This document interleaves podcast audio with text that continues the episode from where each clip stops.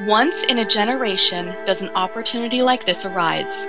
We at China Airlines have heard Nancy Pelosi's call to bring the comrades home. With a special proclamation from the great state chairman Xi Jinping, we are obligated to bring our American operatives, or comrades, home. Beginning on the celebration of the Year of the Dragon and continuing for 15 days after, we will have weekly one way flights directly to Beijing.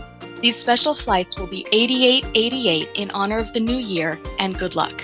We welcome our brothers and sisters home from the decadent and backward ideals of the United States, which is currently crumbling under its own weight of the capitalist disaster. From the great Guo Jia Shu Qi and us here at China Airlines, Wan Ying Hui Jia Tong Shi, Gong Shi Fat Sai. China Airlines delivering state secrets every flight.